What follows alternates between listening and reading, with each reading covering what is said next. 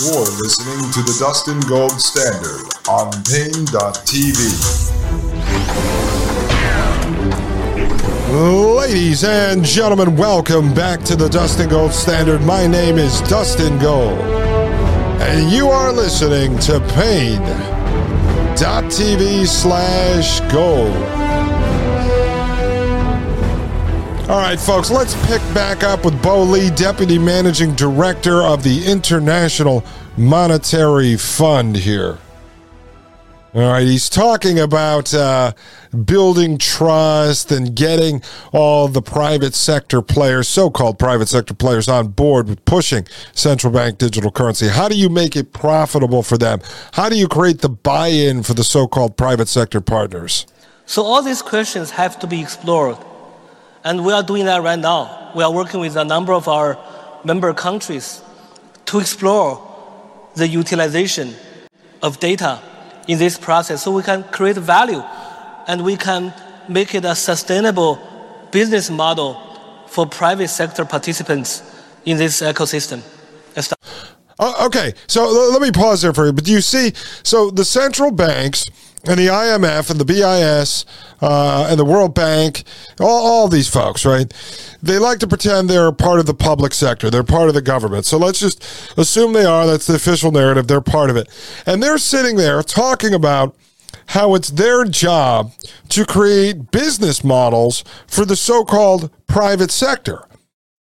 They're sitting there saying they're creating the business model for the products that the private sector are going to sell in order to get people on board with the new public sector monetary system of complete and total slavery.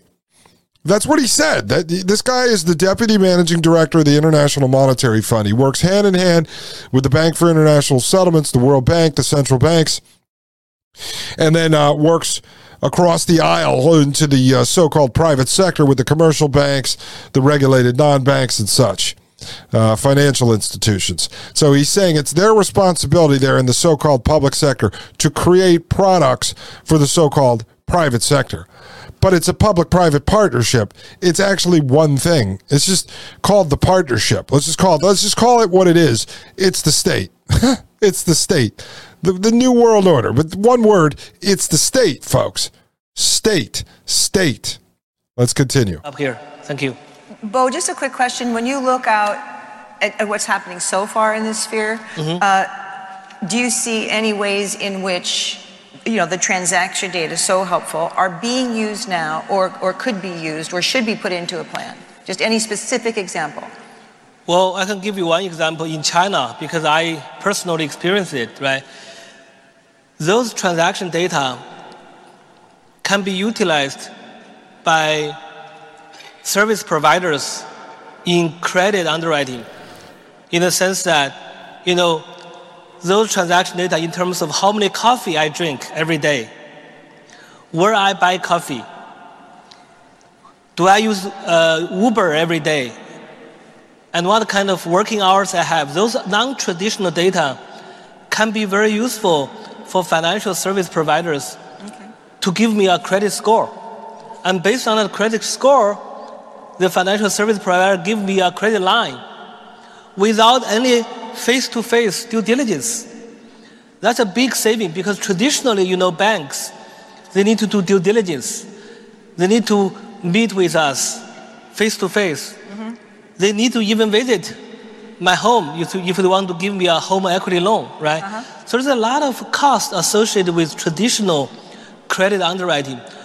But the non-traditional credit underwriting is based on data. And there is no need for face-to-face meeting.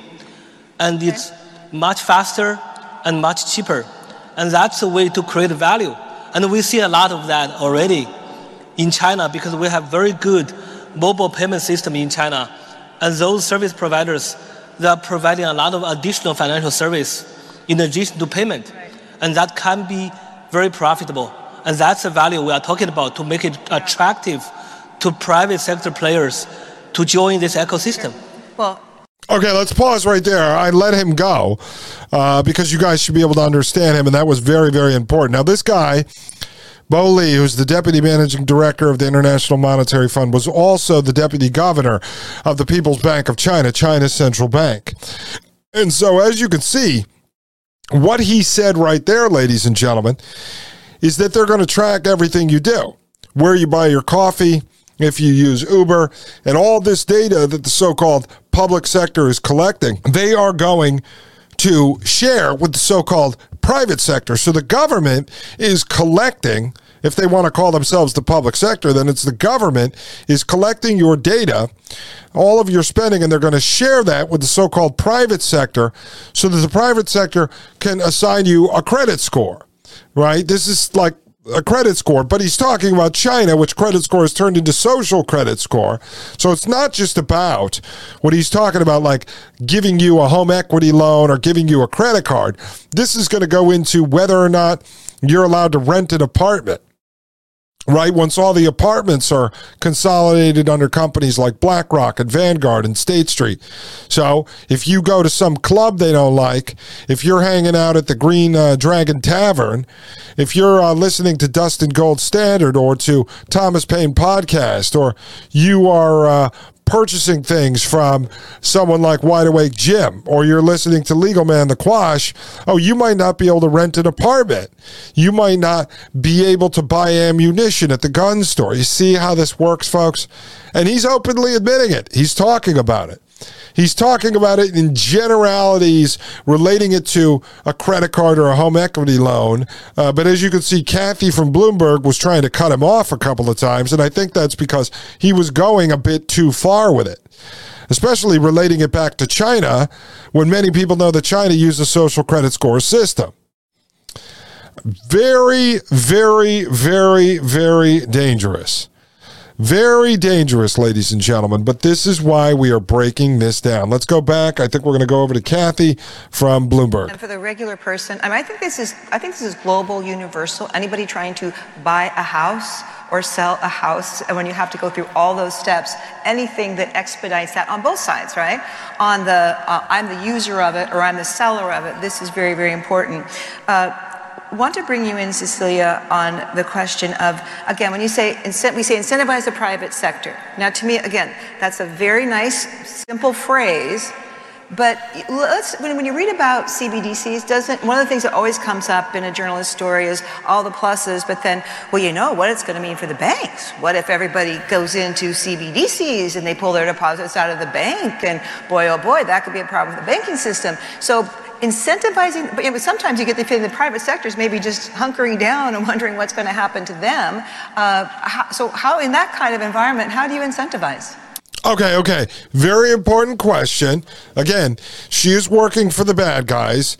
She is trying to make sure that this system is going to uh, work. So she's going back to CC who is the head of the Bank for International Settlements Innovation Hub, doing all the cross border testing through their Project mBridge.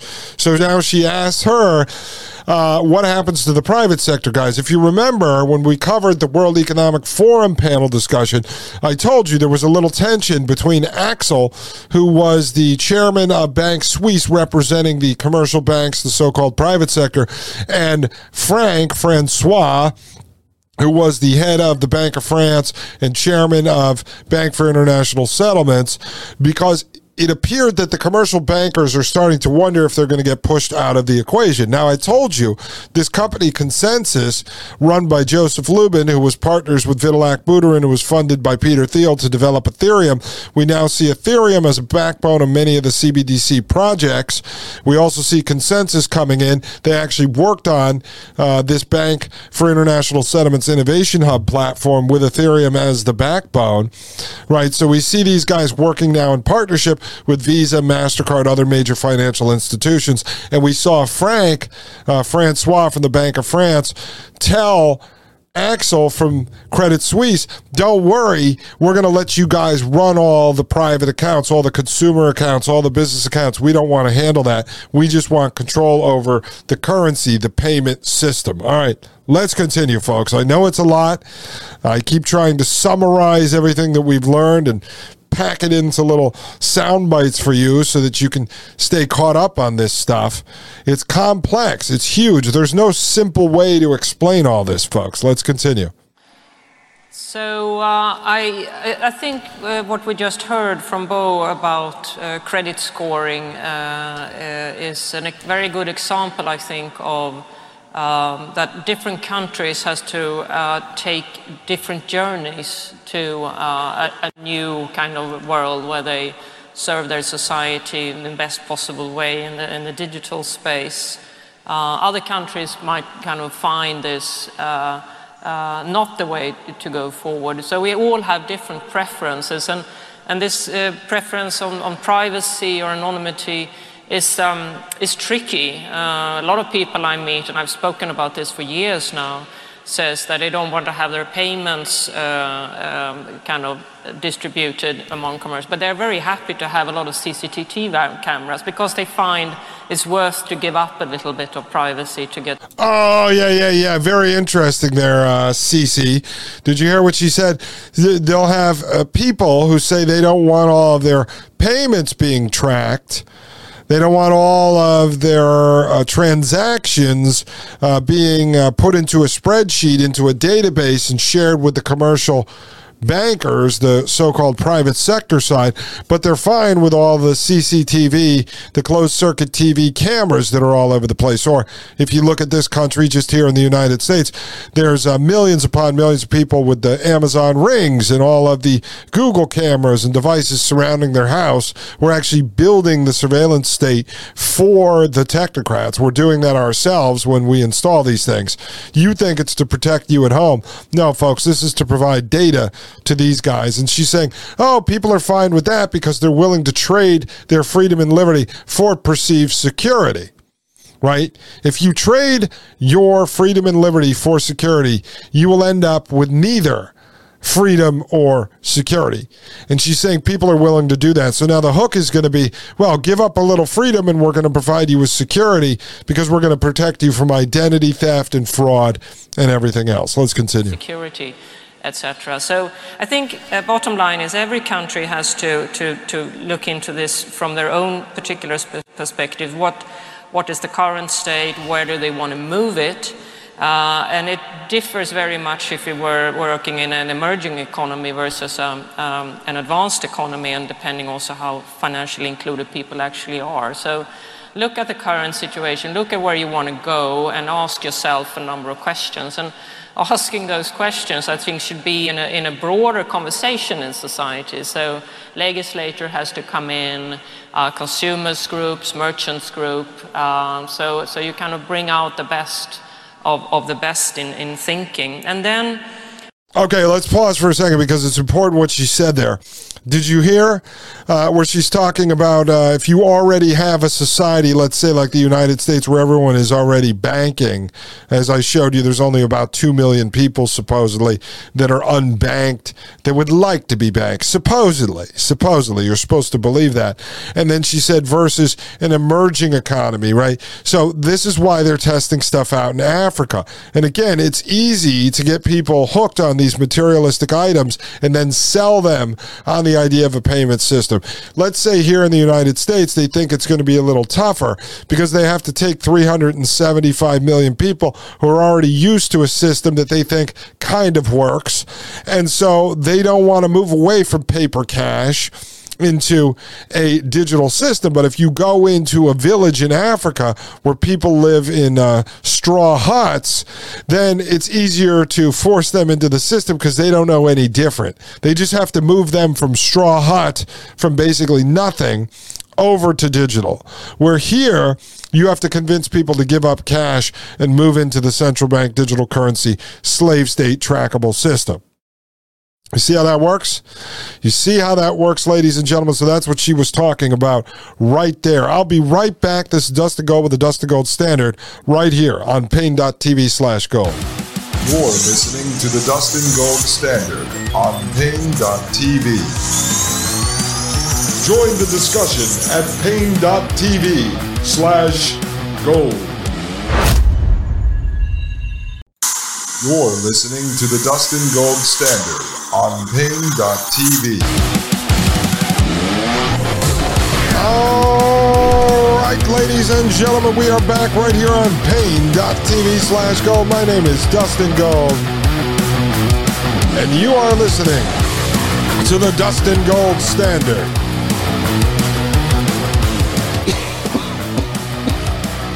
All right, ladies and gentlemen. So let's pick it up where we left off. Right here with Cece, the head of the Bank for International Settlements Innovation Hub. And she is talking about how they're going to basically force people into this system and how it's easier to get people that live in mud huts into the system than it is to take people like in the United States and move them into the system. And each country is going to have to figure that out. That's the job of the puppets, the politicians, the actors.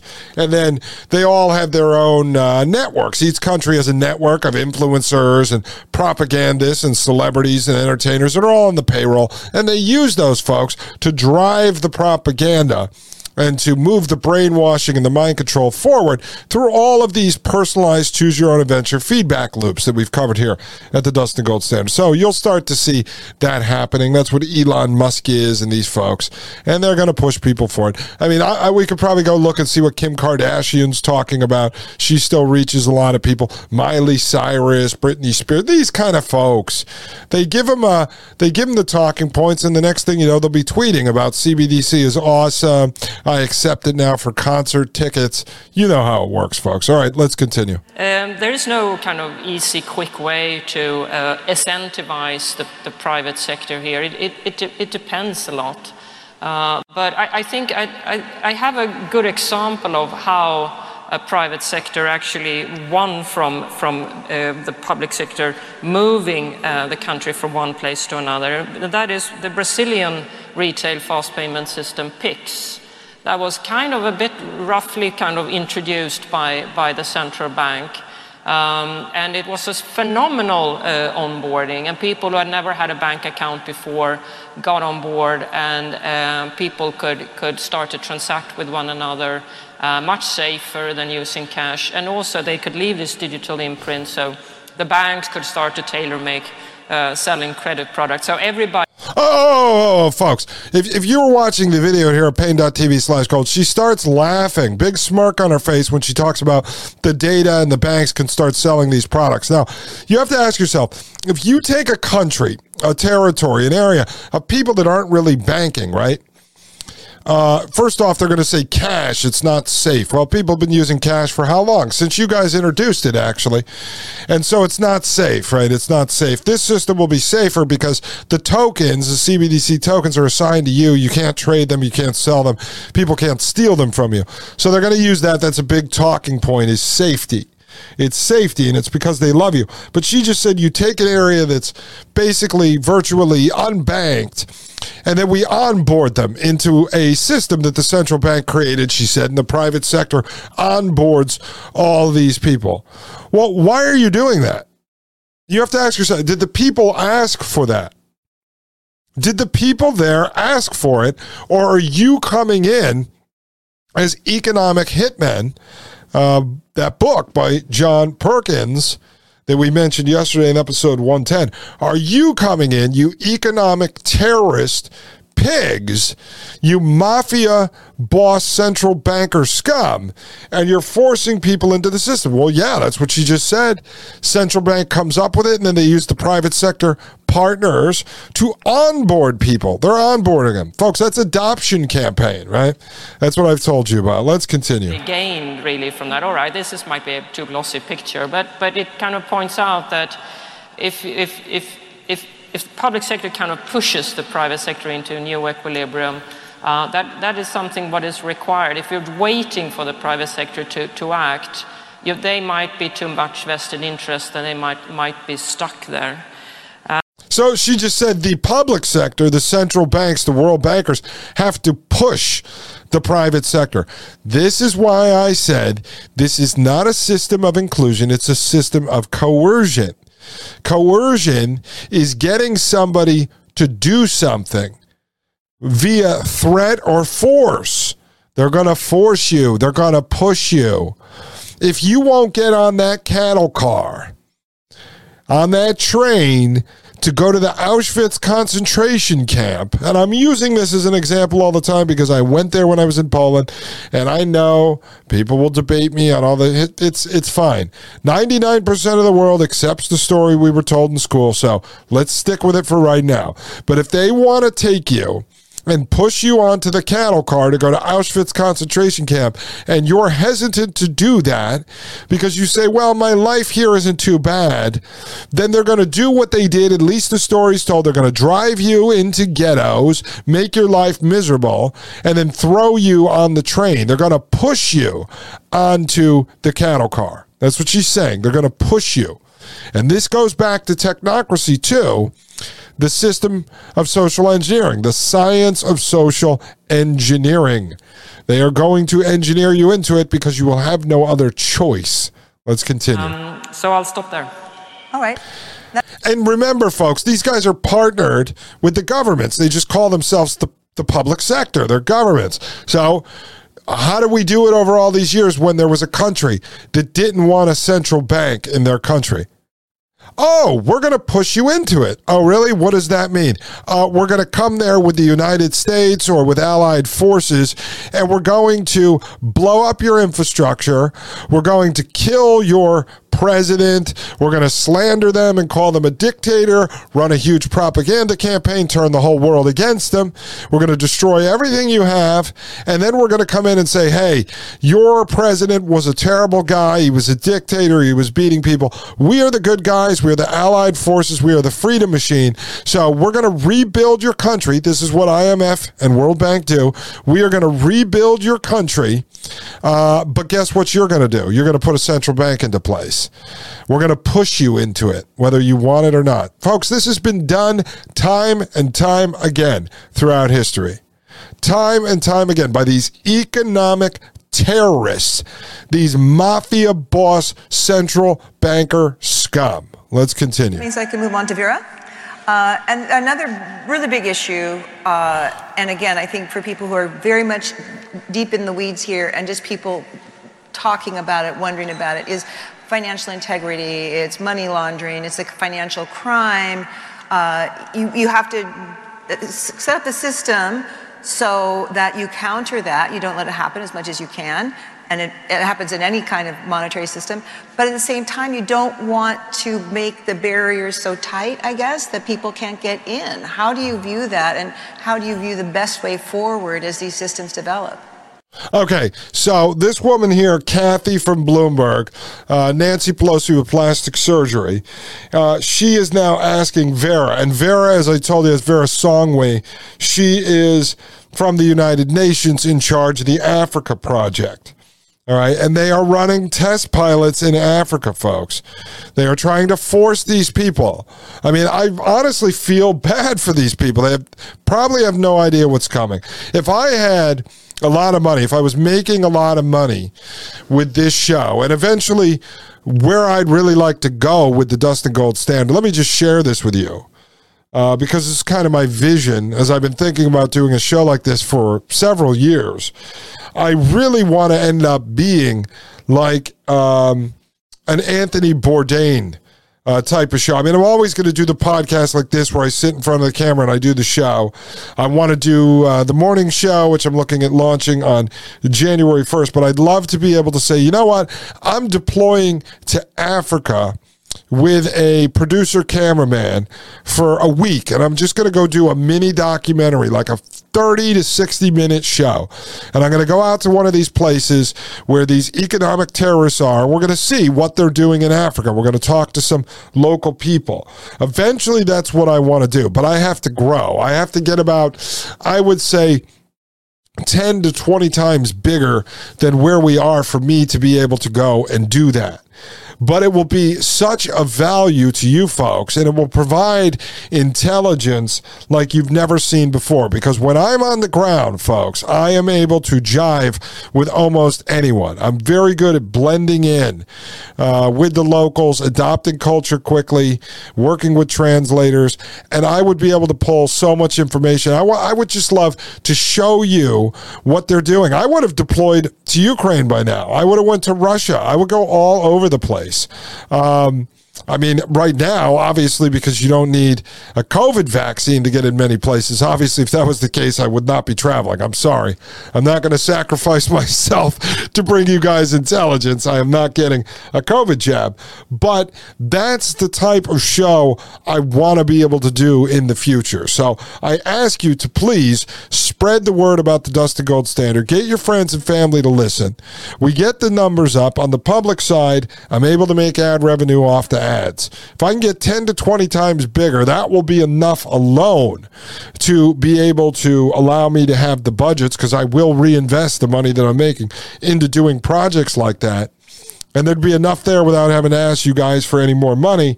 And then also on the subscription side, for now, you can join paine.tv slash gold.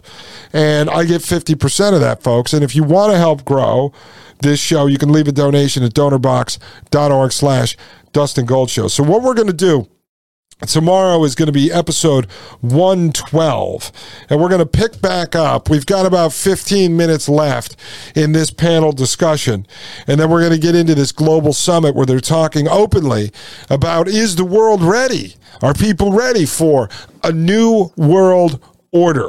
And then that's going to bring us into our conversation with my good friend Dan Golbach, ladies and gentlemen. So sleep on that. Lots of good stuff came out of this piece of the International Monetary Fund Central Bank Digital Currencies for Financial Inclusion Risks and Rewards, October 14, 2022 presentation, ladies and gentlemen. Seriously, absorb this, try to understand it because it's going to get rockier and crazier as we move forward. But by the time we're done, you are going to understand how exactly this system works and how much these economic terrorists want to drive you into a system of complete and total slavery, folks. There is no question about it at this point. This is not because they love us. Although, folks, I love you. My name is Dustin Gold. This is the Dustin Gold Standard. I'm going to go change a diaper, ladies and gentlemen. Thank you for listening to us right here on paine.tv slash gold. The Matrix is a computer generated dream world built to keep us under control in order to change a human being. You're listening to the Dustin Gold Standard on Paine.tv. Join the discussion at paine.tv slash gold.